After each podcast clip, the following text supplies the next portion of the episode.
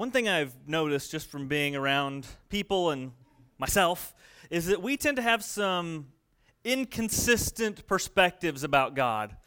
You know, we think a couple different things about God that don't always go together so well. Um, for instance, um, there's a lot of people, Christians and non Christians included, people who just kind of believe in God but maybe don't hold to a faith, um, who believe that God is all loving, all gracious, and all merciful. That God's forgiveness is automatic to every human being who has ever lived. It doesn't matter uh, really of your lifestyle, it doesn't matter your religious persuasion, what religion uh, you hold to, just God's forgiveness just kind of hits everybody, and everything's universal, and God is all grace and all love and all forgiveness. And, and we might not say it that way, but I'll tell you where this shows up every time.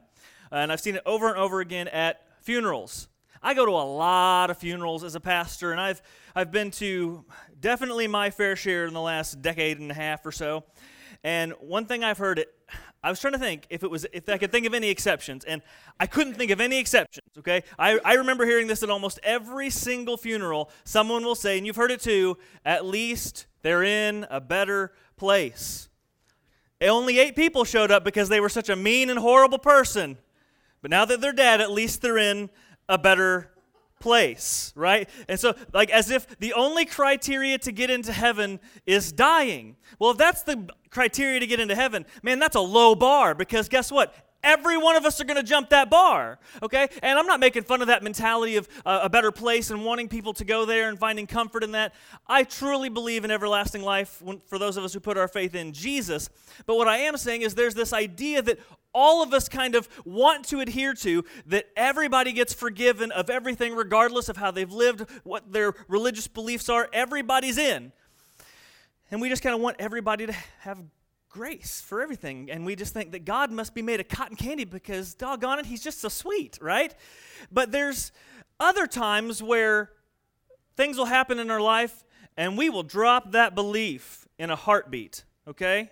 Somebody cuts you off when you're driving down the road. You honk your horn because what they did was dangerous. They give you the finger, floor it, and blaze down the road like 20 miles an hour over the speed limit. Cops right there, pulls you over for improper horn usage. You don't think, well, at least they got away with it. At least they can get off scot free. At least they don't have to suffer the consequences of their moment of road rage. No, you, th- you want to yell at the cop and say, Me?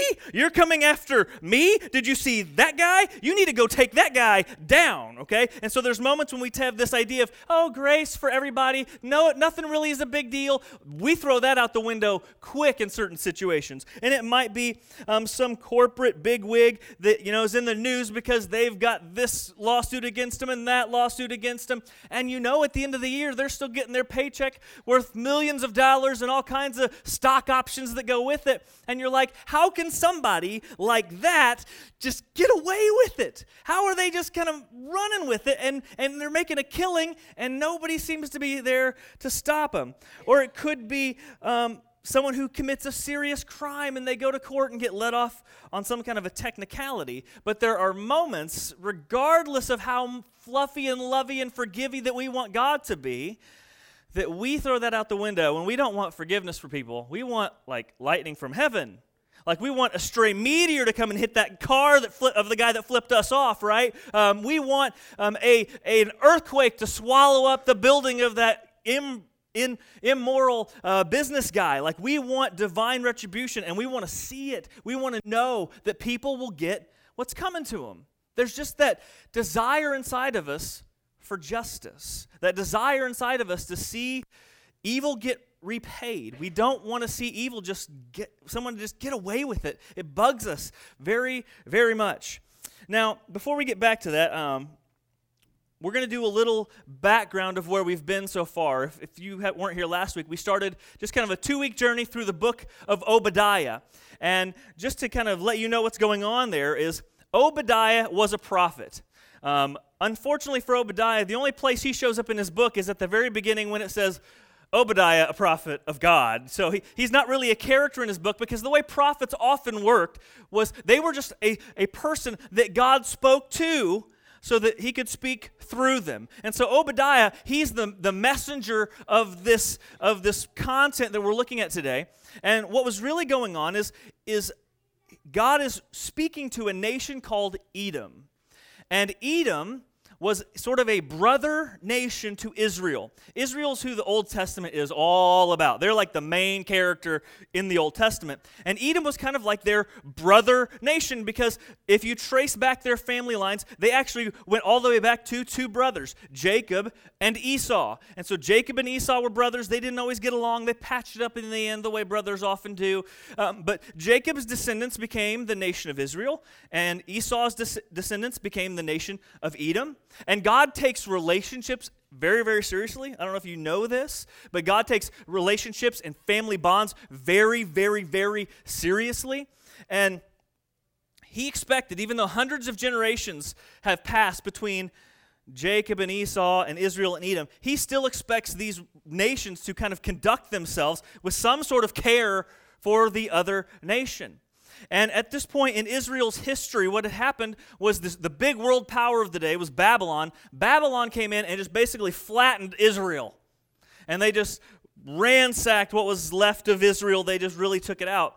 And while they're flattening Israel, Edom shows up and they help Babylon destroy their brother nation.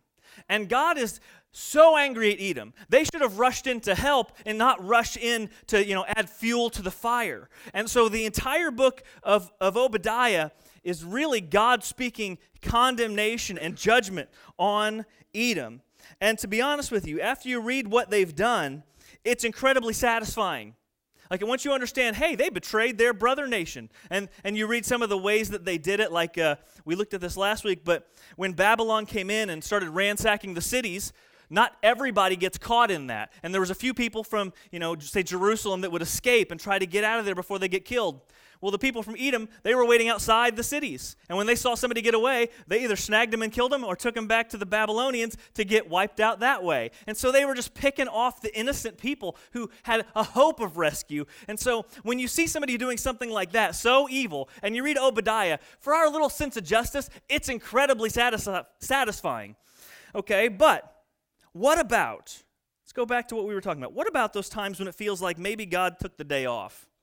What about those times when if God exists, he's, pay, he's like not paying attention, he's got his eyes closed, he's sleeping or something? Because if God really cared, if he was really a God of good and evil and all the things that we say that God is, why does he let so much evil happen in the world? Why does he let so many people get away with it?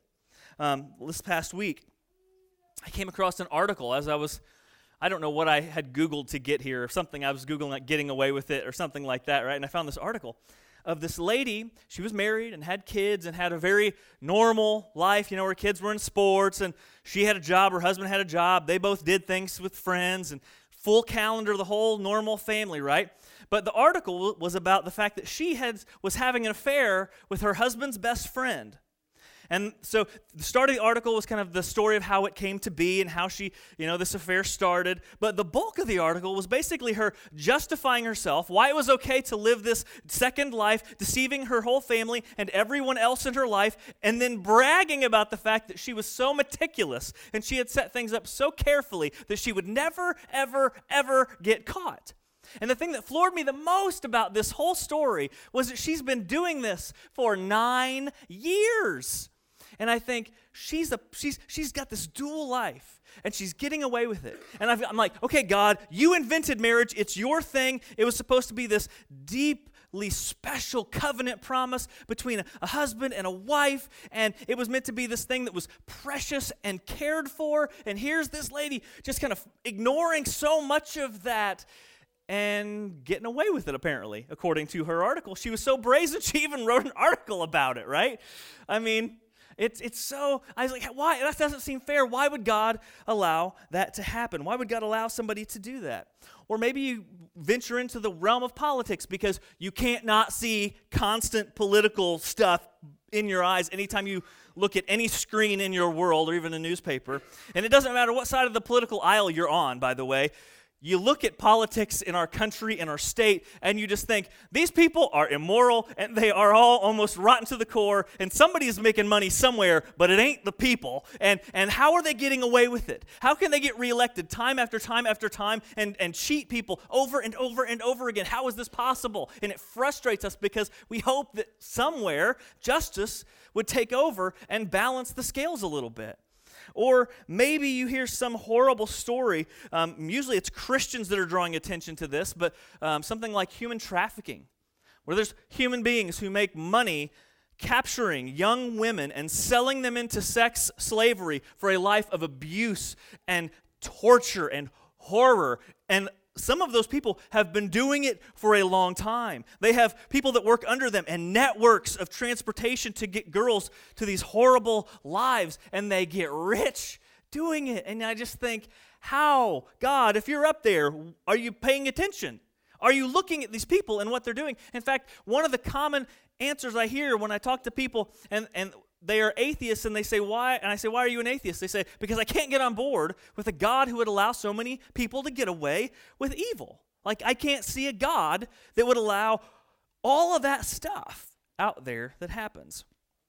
Well, let's read a little bit into Obadiah, and we're going to get some of those satisfying words of judgment that God has for Edom. And in there, though, we are also going to find a reason, an answer for why sometimes it looks like God is letting people kind of get away with murder. So we'll be in Obadiah 15. Obadiah 15. If you brought your own Bible, use that index in the front. If you didn't, if you're going to use a Black Pew Bible, I think we'll be on uh, what page we got here? Sorry, 772. 772. I think like this much of it goes over onto 773. So uh, good luck with that if you want to. Um, excuse me. It says, For the day of the Lord is, upon, is near upon all the nations. As you have done, it shall be done to you.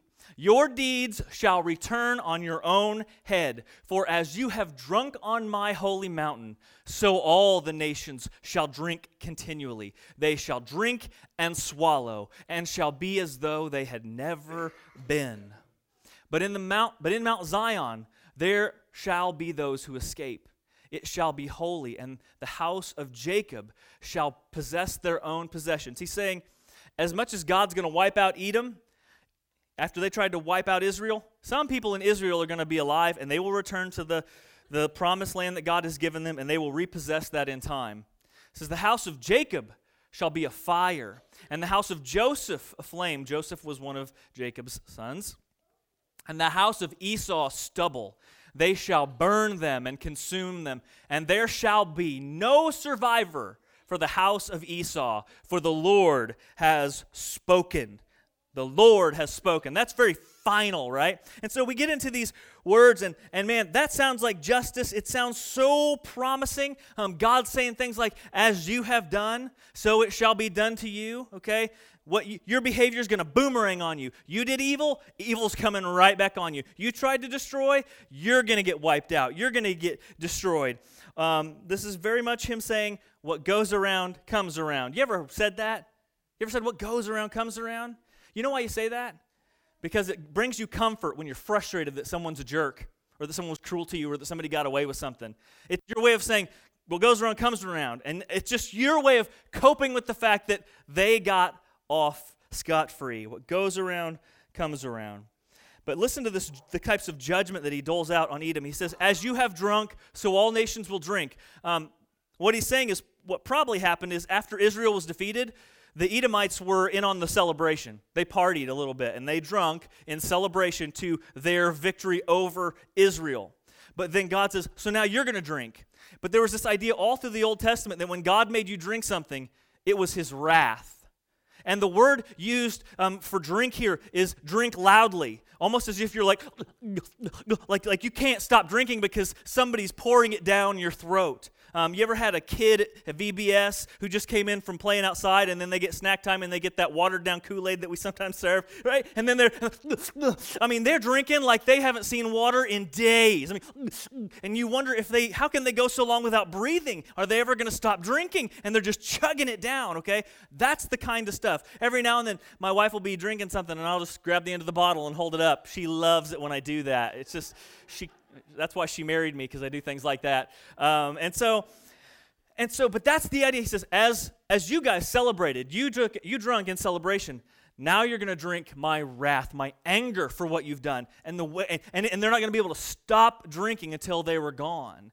And he says, Esau, his, he's going to have no descendants left when all of this is over. And so, after this long list of things Edom has done, it feels a little good to say, okay, God is paying attention here. God is going to answer them back. Not, and He's not just going to answer them back, okay, you did something bad, now it's time for punishment. He's going to return to them in like kind for what they did. Like it's it's a fair, it's a just thing of God catching this evil that is on them. And so we get satisfied when we see justice come. We get satisfied when we hear that, you know, conviction that came down from that trial or whatever it is that's been in the news and we and we get guilty and we go, "Okay, good. That person deserved it." Oh yeah, there's that little sense of something that ticks off in our heart because I think God built you and I to appreciate and desire and to crave justice. I think he put that in there. I think some people and some human beings have quieted that voice of their conscience, that part of their conscience, but for the most part, overwhelmingly, we like justice, and it, it appalls us when we see justice go undone.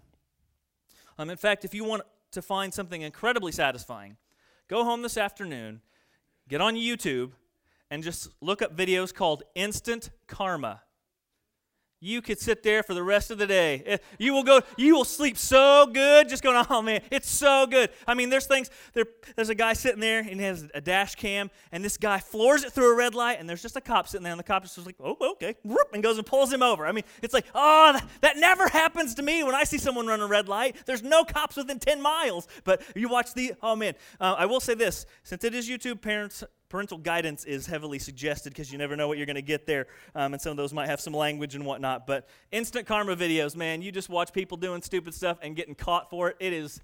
It is rewarding. It, is, it, bless, it blesses that little part of your heart that wants justice. I promise you that, okay?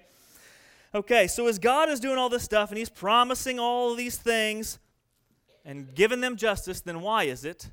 Why is it that sometimes people get away with it? Why is it that sometimes it looks like people get off scot free? Well, it's because when God talks about justice, when he talks about a lot of things actually, but including justice, he is not working on the same scale that we are working on.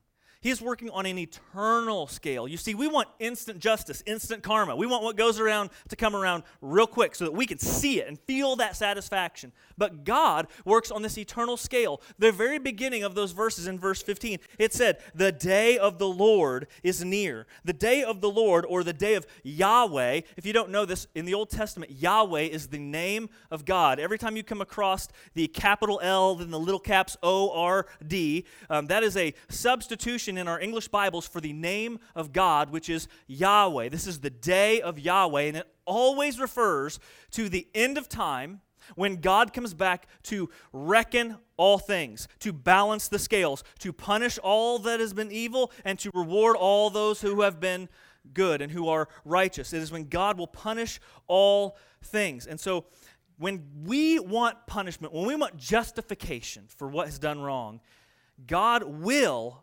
will absolutely balance those scales. He will see all things, but He works on an eternal scale when it comes to punishing those things. And so God will hand out punishment, but it might not be now.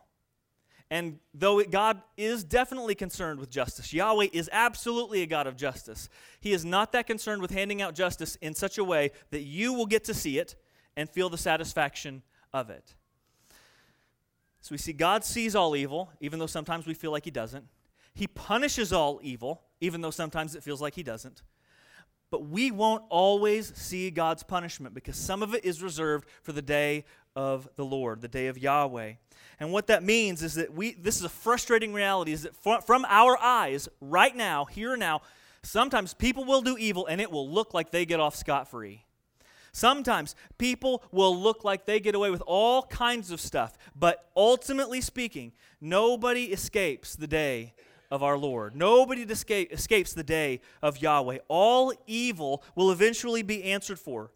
Because, again, from God's perspective, He is a God who is so, so intent on justice that he, he is determined that all evil, every ounce of evil, must be punished.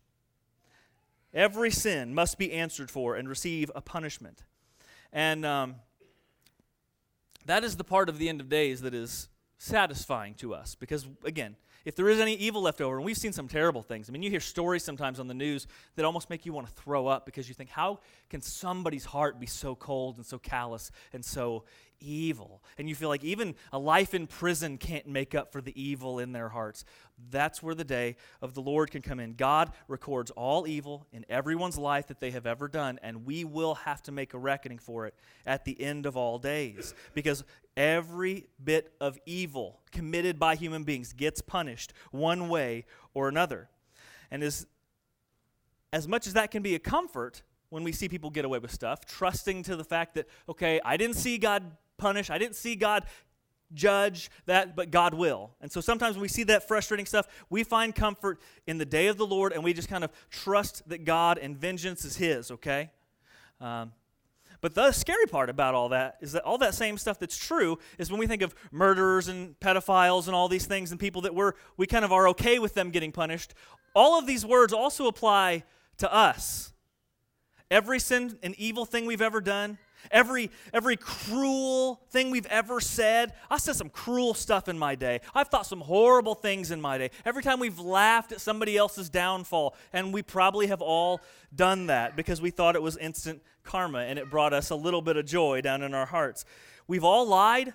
We've all broken promises. We've all done these things, and God has seen every single one of the evil things that we've done. He hasn't forgotten a one of them. And every bit of my evil and your evil must be answered. And that makes the day of the Lord very scary. That makes the idea that God is a God of justice very, very terrifying. But as much as Yahweh is a God of justice, we've got to flip the coin over and look that He is also a God of grace and mercy and love. And this is where Jesus comes into this equation. Obviously, in the Old Testament, we don't get a ton of the Messiah right there in these Day of the Lord talks, but as it is fleshed out through the history of Israel, we learn that God, Yahweh, out of his great love for you and for me, loved us even at our worst. Whatever that worst thing you've ever done is, that moment when you feel God possibly couldn't love me in the middle of this. He loved you even in that. And he saw how stuck you were in your evil. He saw how, how caught you were. And he saw down the line to the day of the Lord and the punishment that you would receive for that evil that you had been storing up for yourself. And he sent Jesus into our life. And Jesus lived a perfect, utterly honorable, utterly obedient life to God, a life that you and I have all failed to live.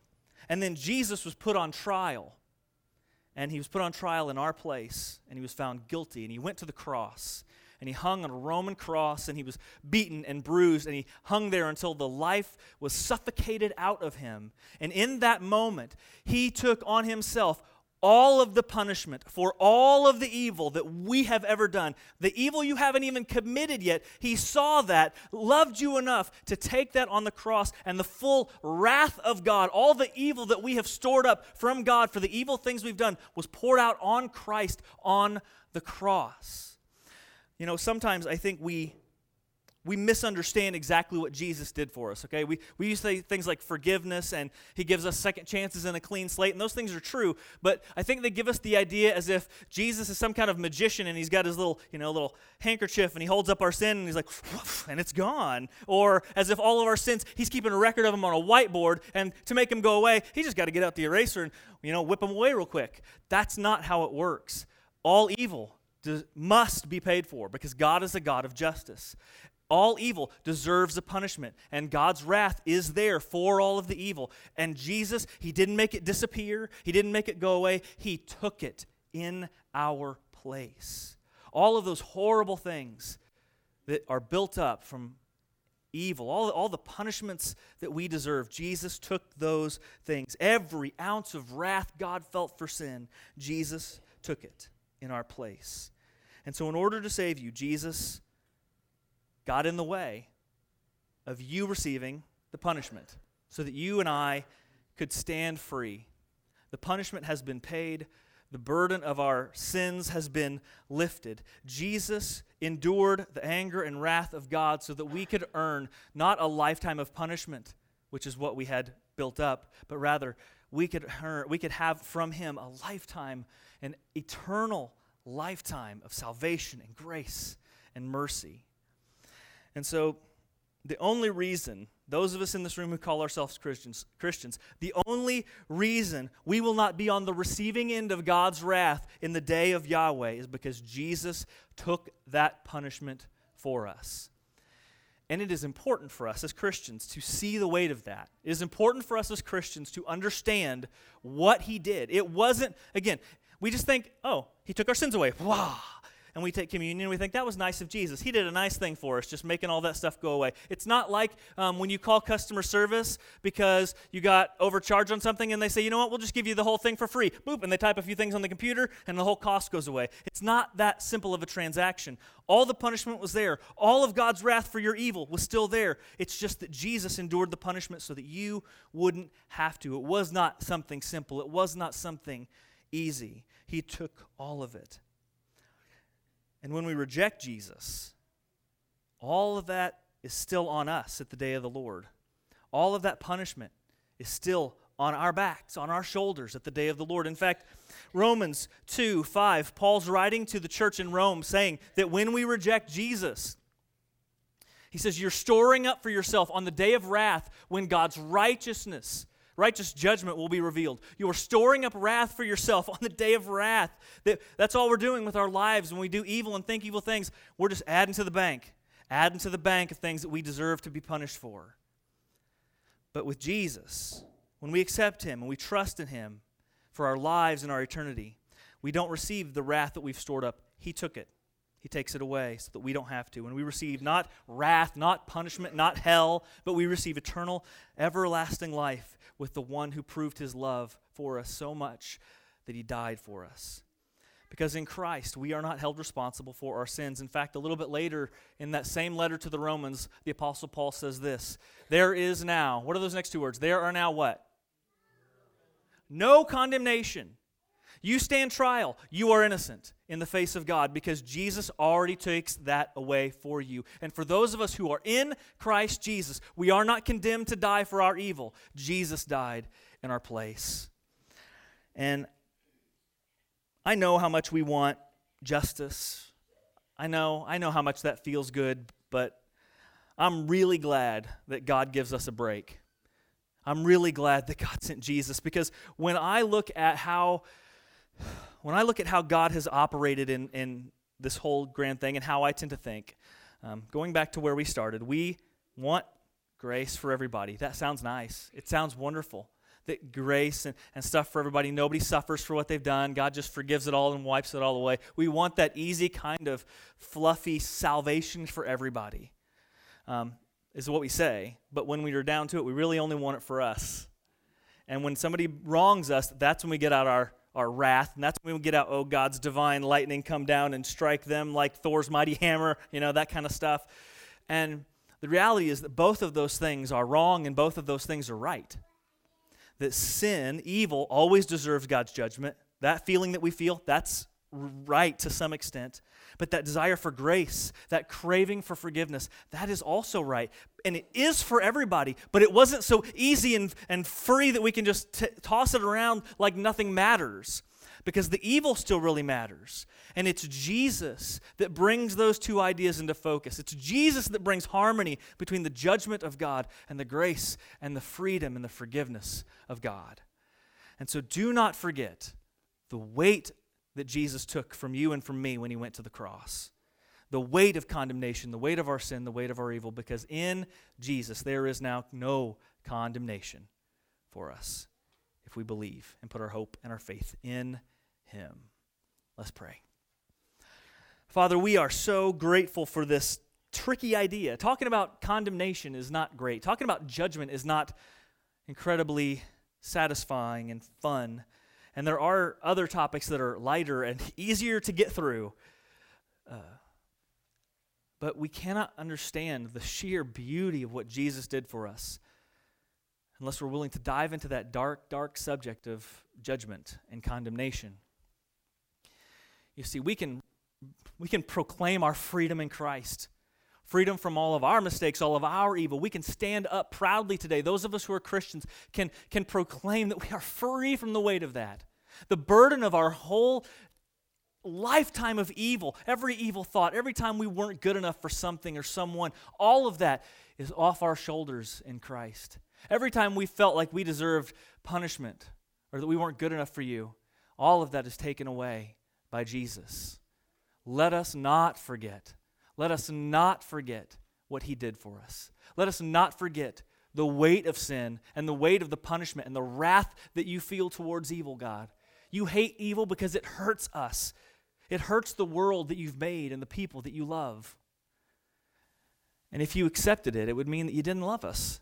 It would mean you didn't care what we did to one another. And so we're glad that you have a hatred for evil. But we're also glad that your love for us extended to such depths that you would even rescue us from our own evil and from our own consequences. We are our own worst enemies, but we will never find a better friend than Jesus who died in our place. So thank you, Father. Let us understand the size and scope of his sacrifice for us on the cross and exactly what he took away, but ex- also exactly what he gives us, which is freedom from condemnation, freedom to live a better life, freedom from any sort of judgments that other people want to toss at us, freedom from not being good enough because you proved us good enough when He died for us on the cross and took all of our sin away. Thank you so much for His sacrifice. We pray this in His good and holy name. Amen.